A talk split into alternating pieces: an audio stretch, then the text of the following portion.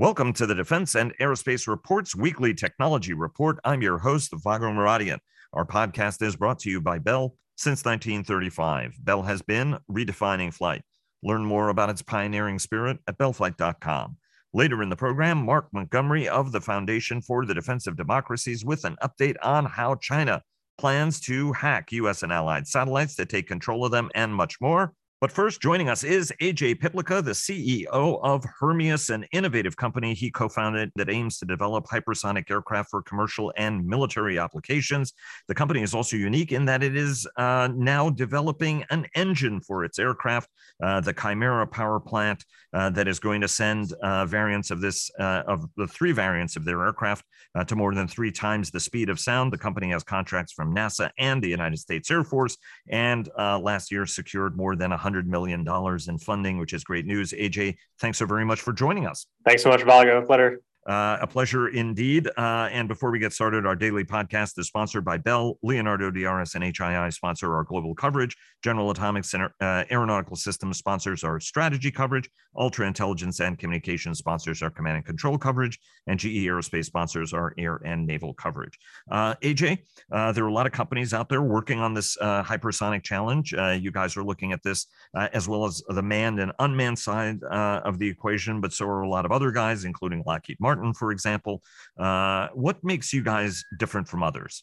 Yeah, I think it's really the the core tenets that we put together and, and built, uh, you know, on top of as a foundation for the company, and and those are um, to be vertically integrated where it makes sense. These types of vehicles are incredibly complex, um, and the subsystems interact in, in a very integrated fashion, to the point where you can't design an engine alone and an airframe alone and expect to put them together. So um, in order to, I think, be successful here, you really have to put all that under one roof. And, and we've seen that success um, happen in, in the, uh, you know, the space launch world, as well as the satellite world and the commercial side over the past twenty years. So um, it's been a while since that ha- that's happened on the aviation side. Um, but I think hypersonic aircraft is exactly the, the correct spot and, and frankly, the necessary spot for that to happen.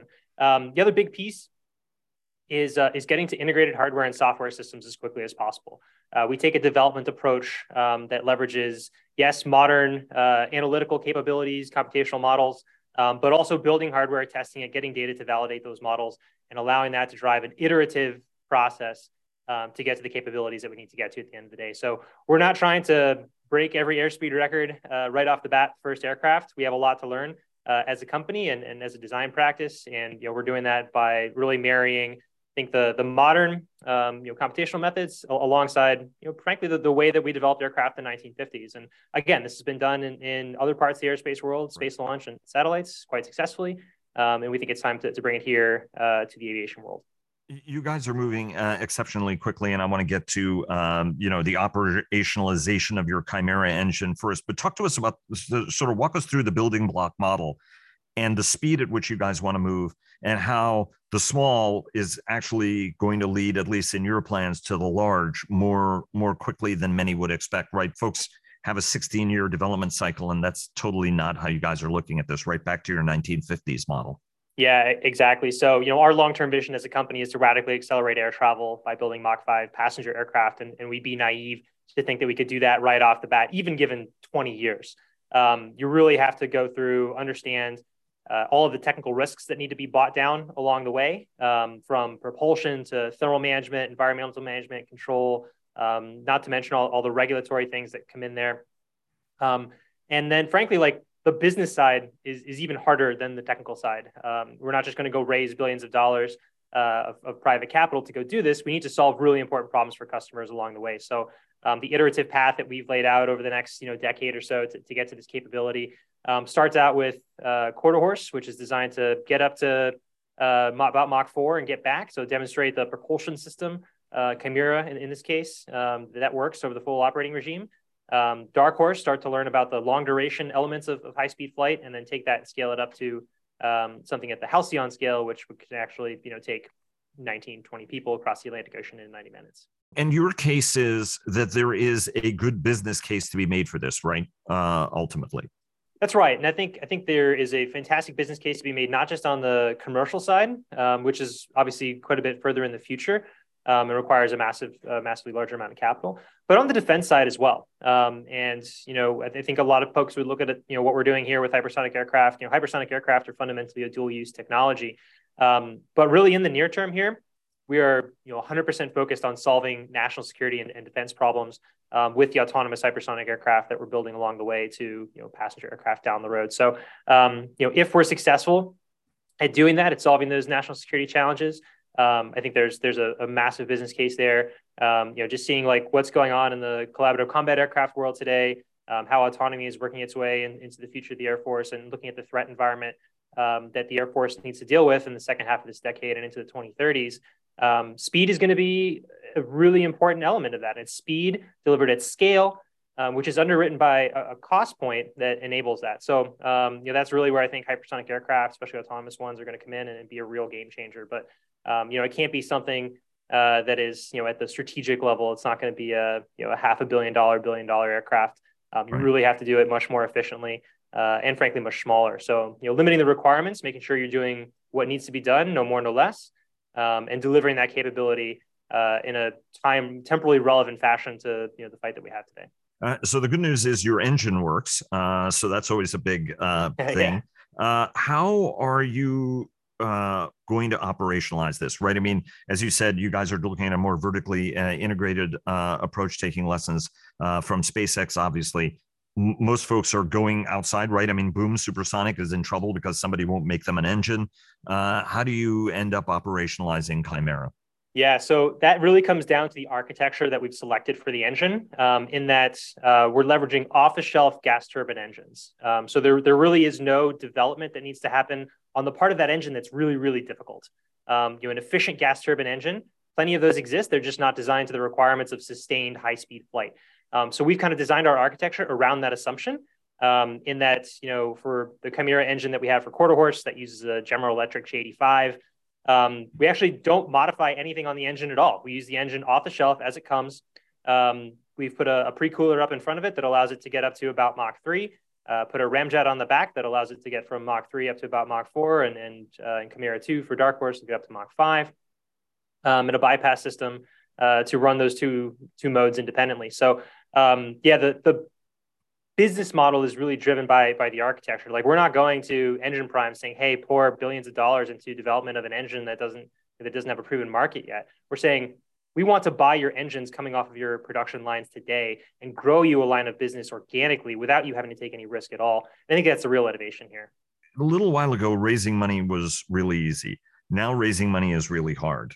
Uh, how are you still raising money? Or yeah, what's the so, approach you need now that you didn't before? Yeah, for sure. Uh, we were in a really special time there a couple of years ago. Um, and, and certainly, I think had Hermeus been founded a few years early, we'd be in an even better position today. But that said, we are we are where we are in a global macroeconomic uh, place. Um, but really, that that puts the onus on, on us as a company um, to really be a strongly investable company. Um, there's still a massive amount of, of dry powder of capital out there that is just sitting on the sidelines, not making a return, um, that does need to be invested. So I don't think we have a capital shortage. What we have a shortage of is is investable companies. Um, so that's that's really my role as as a C E O here, um, is to ensure that, you know, when when it comes time for Hermeus to raise this next round of funding, um, not only are we an investable company, we are like an N of one, the only company Um, that somebody can uh, put their money into to to access a market like this. You know, SpaceX is, is in that uh, in that light. And the way that we do that really is by, number one, making technical progress at a rate um, that most people don't believe is possible. And we've demonstrated that. We have a really strong track record over the past four years in doing so. Um, we've continued to up the stakes there, uh, as we will for the coming years. Um, and then number two, demonstrating that um, you know the the market that our products are being developed to go into exists, and our customers um, are looking to us to service that market. And that really comes um, in the form of, of revenue uh, and, and long-term revenue, not just, you know, onesie, twosie, uh, small business innovative research grants, but real honest-to-goodness uh, revenue that can sustain the company. Like, there's no better state uh, with, you know, with which to take company fundraising um, other than a state when the company doesn't need to fundraise. So, you know, that's that's my job, is to guide us um, and, you know, help accelerate our growth, leverage that outside capital that, that is certainly there, uh, and, and make our company uh, the best place that people can put their money. Uh, two uh, uh, quick uh, questions. One, what's the next uh, technical hurdle, right? In November, you guys showed uh, that the engine works. What's the next big milestone you guys are shooting for? Yeah, the next big thing is to put an aircraft in the air. Uh, so right now we're building uh, first couple airframes here in Atlanta, uh, two for ground testing, one for flight test, um, and uh, we'll hopefully be rolling around a runway uh, in the second half of this year and, and ready for flight by the end of the year. So that's that's the next big milestone for us as a company to mature to actually become an airplane company. Uh, no, no stress uh, nor pressure at all, A J. So uh, I know you None guys will, uh, are. I know you guys are going to kill it. Uh, let me ask you kind of a, a combined question. There are those who say, you know, that you guys are really chasing a, a pipe dream. You know, bigger companies than you guys have been involved in this. Right? I mean, people point out that Skunk Works has been working on uh, some of this stuff for a long time. Here, you guys are as a tiny company. Uh, and then those who say, well, you know, and and the Air Force may have been as excited, but they're somewhat less excited. How do you respond uh, to those? I don't want to say naysayers, but but people who sort of say like, yeah, this is a really interesting thing, um, you know, but is um, you know really maybe a little too ambitious for a tiny company. Yeah, I, I think that comes down to our actions and and uh, the pace at which we buy down technical risk, um, the pace at which um, our customers are demonstrating um, with uh, you know with contracts. Um, their willingness to you know, continue pursuing this technology and, and get it delivered and out to the warfighter in, in a time that's significantly faster than, than a lot of people think. So um, yeah, like, I mean, I can say all the nice things that I want. People will think what they're going to think, um, but you can't argue with the scoreboard. And um, I think we've we've done that um, quite quite well, I think, over the past couple of years, especially on the propulsion side. And now, um, you know, our next step, as, as we just talked about, um, is doing that with, with an aircraft in the air. Um, and proving that, um, so we, we've proved, for example, that you can mode transition between a gas turbine and a ramjet at the equivalent of you know, Mach three conditions on the ground. Um, you know, doing that in flight uh, is, is a thing that's never been done before. Breaking a speed record hasn't happened in, in almost fifty years. Um, and when we achieve those things, um, you know, that technical progress will be very difficult to argue with. Now, that's not to say that achieving those you know, technical development milestones with Quarter Horse, you know, write us a blank check to, to the future. Not at all. I mean, there's there's a graveyard of programs that achieve massive technical success, but never achieve programmatic success of actually getting to scale. Um, so I'm speaking specifically with the D O D, but it happens in the commercial world as well. So, um, you know, ensuring that we have kind of time phased, um, you know, the uh, the pull of, of the D O D alongside, uh, you know, when the technology is ready, because you really need both of those things to create the perfect storm to, you know, drive urgency and create a program. I think the threat environment is there to drive it. Um, I think we are slowly building the belief that this can happen um, on a on a timeline that is relevant to that threat environment. Um, and, and now it's a matter of you know, demonstrating the performance um, and the ability to, to scale in, in both production and, and operations. So um, yeah, I think frankly the you know the answer to all those naysayers is is, is on our shoulders um, to to prove out. But I think uh, if you kind of extrapolate based on what we've accomplished so far, both in terms of the amount of capital that we've brought to this program.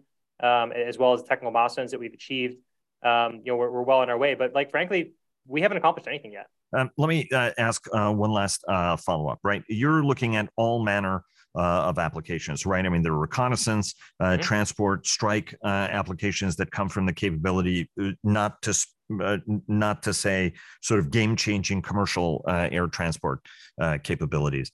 Or the next step's going to be through partnerships, right? Is this going to be attracting a Boeing or a Lockheed or a General Electric or being an intermediary, right? I mean, as you look at the strategic plan forward, obviously you want to do this on your own, but you could also see how in a number of different ways, you guys get very attractive at different levels of this, mm-hmm. right? Yeah, for sure. I think I think this is one of the areas where there are actually some fundamental differences between um, you know, aircraft uh, and I'll say space launch. You know, we, we like to make the SpaceX analogy all the time.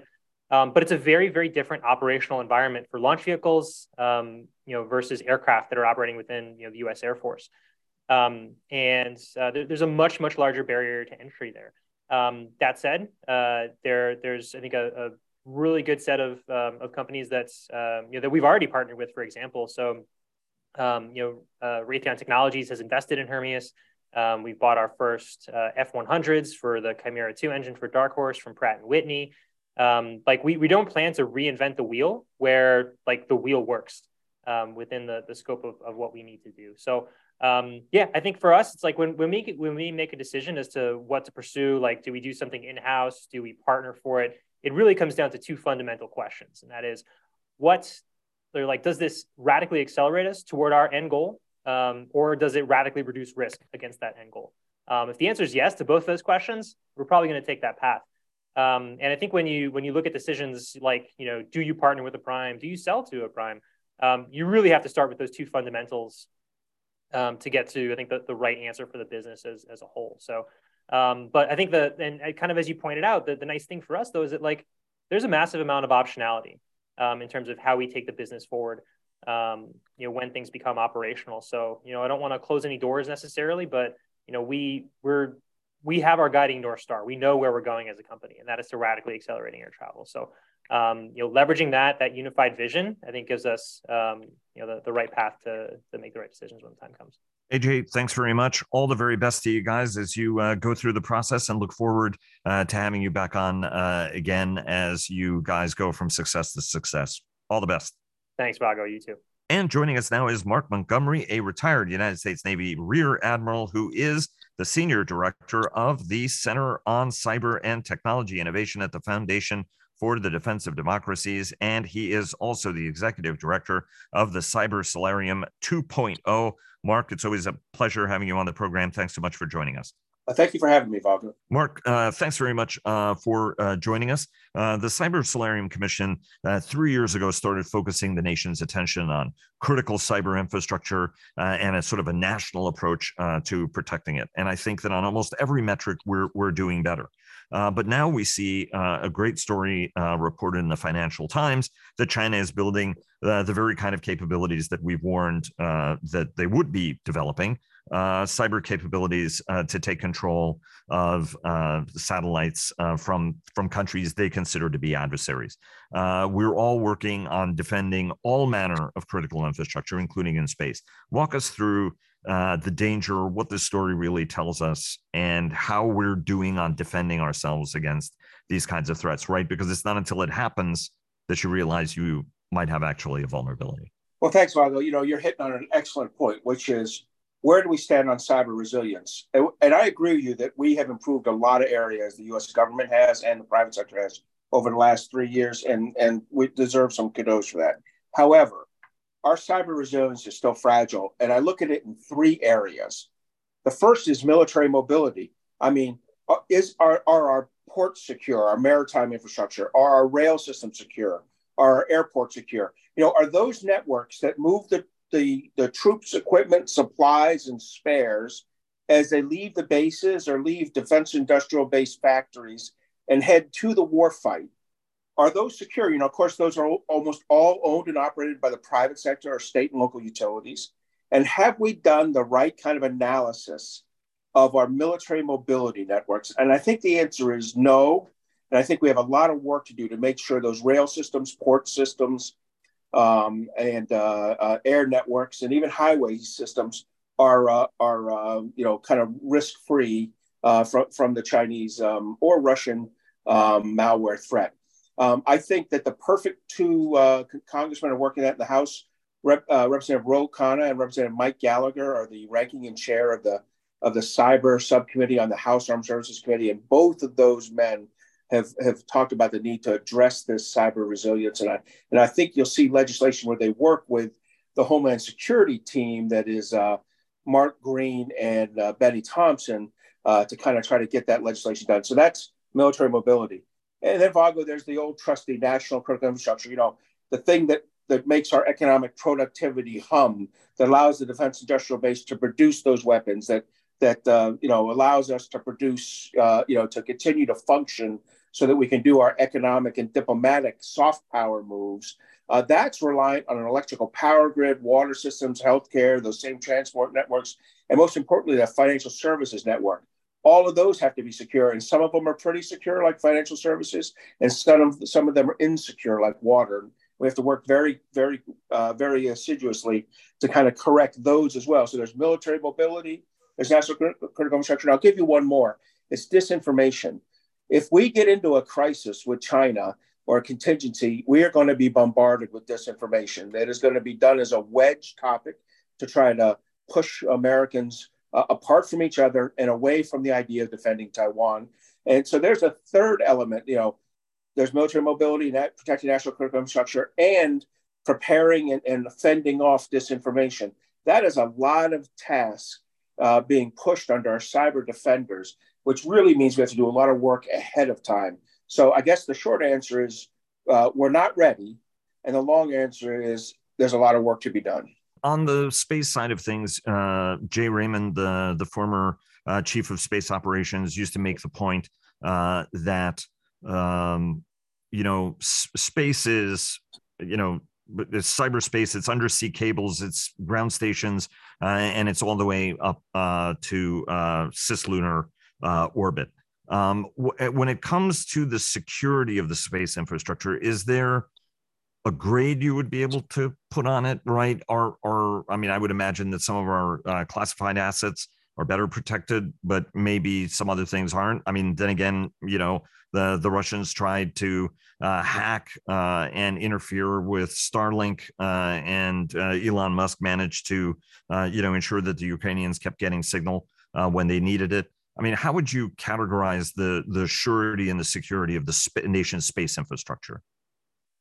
So, um, look, you hit on a great sector here, Vago. The space sector is an important one. I'd give it a grade of incomplete, because we don't even call it a critical infrastructure sector. In fact, we just finished a report, C S C two point oh, along with the McCrary Institute. So Frank Solifo and I um, uh, co-wrote it. Uh, and, uh, and, and, and in that report, uh, we made clear that we have to designate the space sector as a national critical infrastructure, assign subsectors to the Department of Defense Intelligence Committee and a subsector to the F C C for communications, to manage them. But overall, we have to get better organized on this. We have to have rule sets for how you protect it.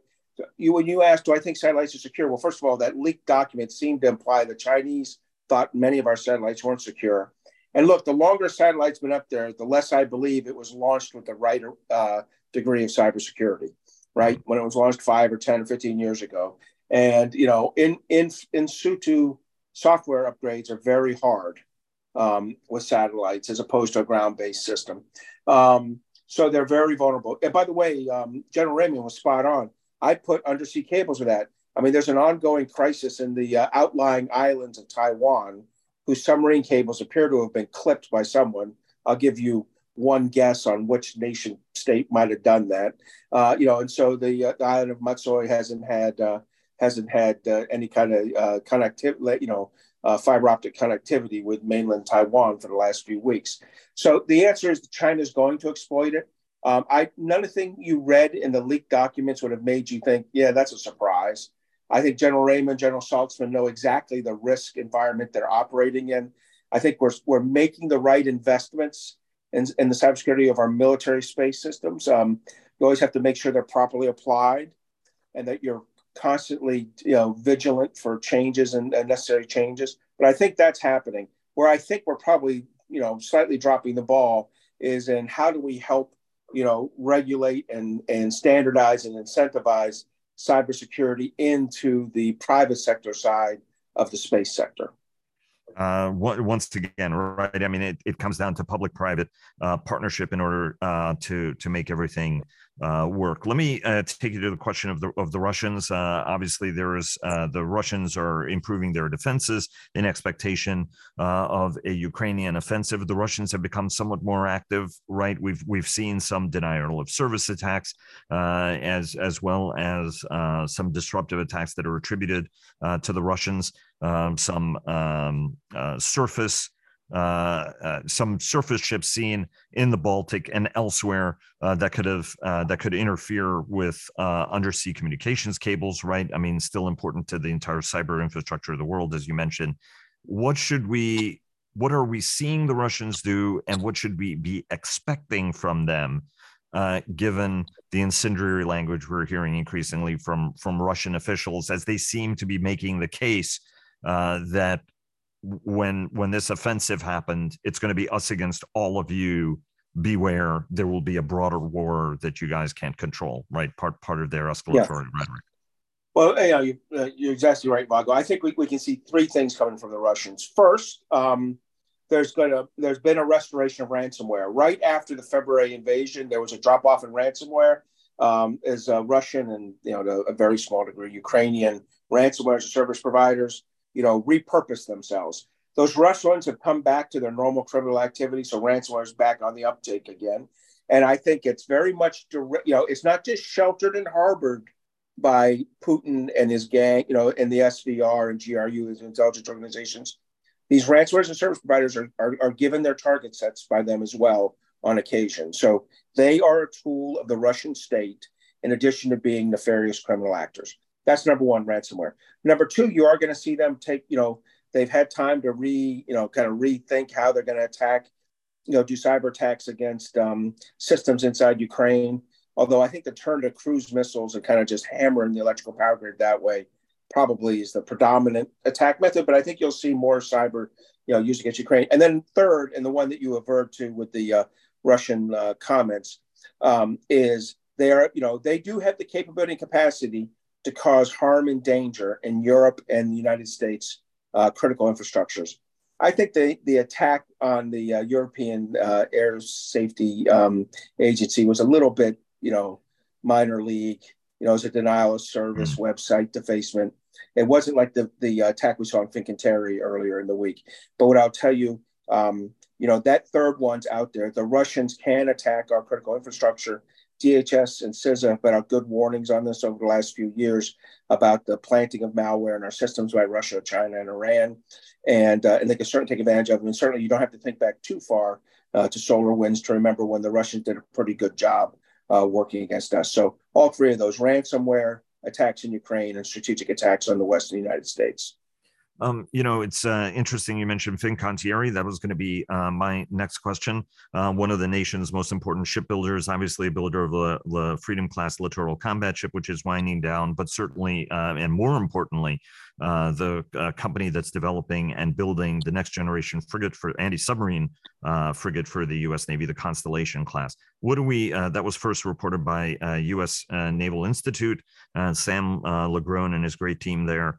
Um, what is it we know about the Fincantieri uh, attack, uh, Mark, uh, what it means, and whether any sensitive information has been compromised?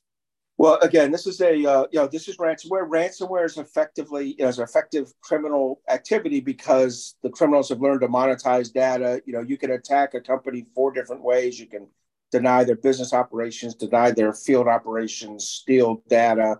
Uh, or, uh, you know, create reputational damage. This was clearly targeted at business operations. You know, as I read it, critical manufacturing machines had to be shut down, you know, it, it, it had that. Uh, you know, it, the articles are pretty careful to not say whether Fincantieri paid a ransom or not.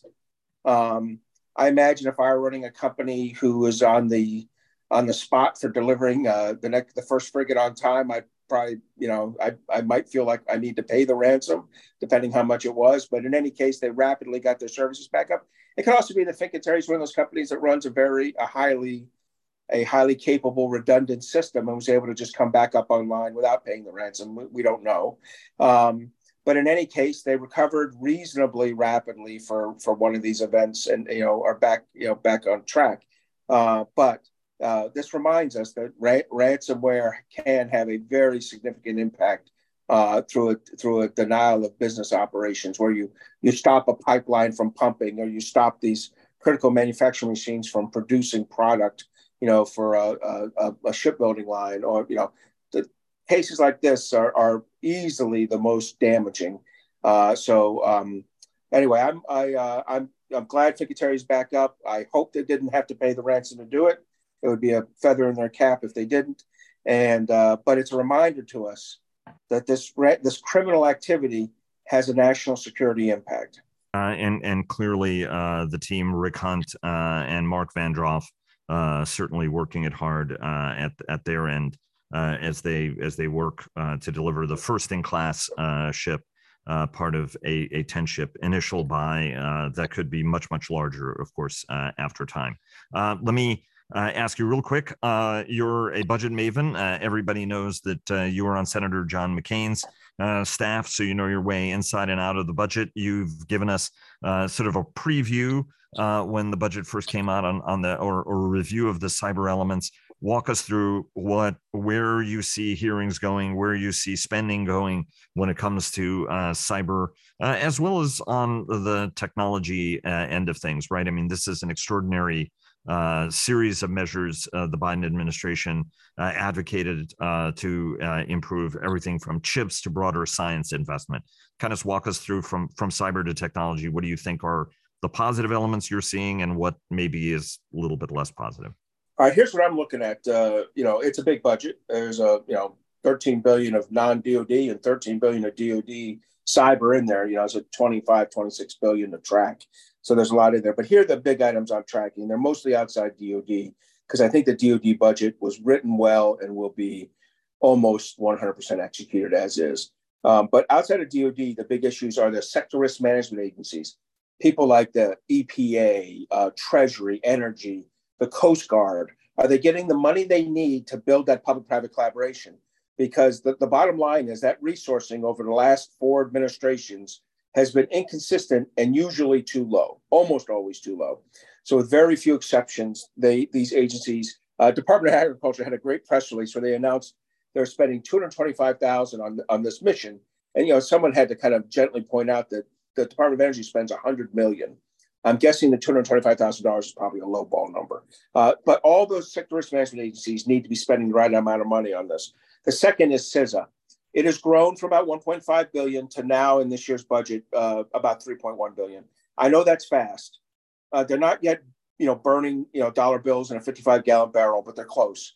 So it, my, my guidance, you know, my best recommendation would be, hey, do good oversight of that money, but give them the money. Right. This is a growth industry. We are building the operation, the kind of quarterback in the team for defending our cyberspace at CISA. It was natural that it was going to grow. Um, my guess is the agency needed to nearly double in size from its twenty seventeen instantiation to where it needs to be, you know, twenty twenty-five. So it's going to need that kind of budget numbers. Third, I'd be giving Ambassador Nate Fick the money he he's requested for cyber capacity building. That was the best fifty million dollars we could have spent with Ukraine. That's what kept the electrical power grid up the first three or four weeks around Kiev and Lviv, you know, against the Russian attacks. We spent fifty million dollars over five, you know, four years, from twenty seventeen to twenty twenty-one. We then pushed Hunt Forward teams there from Cyber Command for about ten months, which has another bill to it. Those were those were pocket-linked uh, bills for big-time return on Ukraine being cyber-ready at the point of impact. Uh, and we can do the same kind of thing in a few other countries, Taiwan, uh, Eastern Europe, uh, to, to name a few. And, and then finally, um, you know, it's a personal thing. Uh, the, the, the federal cyber workforce is really done well by a program called CyberCorps, Scholarship for Service at the National Science Foundation. It's been growing about seven percent a year. It needs to overall d- double in size between about twenty nineteen and twenty twenty-nine. You know, it's creeping up there. Let's give it another seven to ten percent this year, uh, get it up towards, uh, you know, eighty to eighty-five million dollars. That's the kind of budget we need there. These are, a lot of these are small investments, Vago, that have big time payoffs for the federal government. I hope we can, the, the congressional appropriators can see their way through uh, on all these recommendations. You know, and you mentioned uh, Ambassador Fick, uh, if I uh, recall seeing something from the State Department that he was out in San Francisco and was heading out uh, to uh, Japan. Uh, so we wish him uh, wish him well on that uh, trip. Uh, Mark, always a pleasure having you on the program. Thanks very much. We've got a lot of other stuff we want to discuss, but uh, would love to have you come back on uh, when it comes to how we need to be thinking about artificial intelligence uh, as uh, lawmakers. You know, we had John Cofrancesco on. Uh, and uh, would, would love to kind of get, get your broader sense, but unfortunately we're out of time today. Thanks so very much for joining us. Thank you for having me, Vago.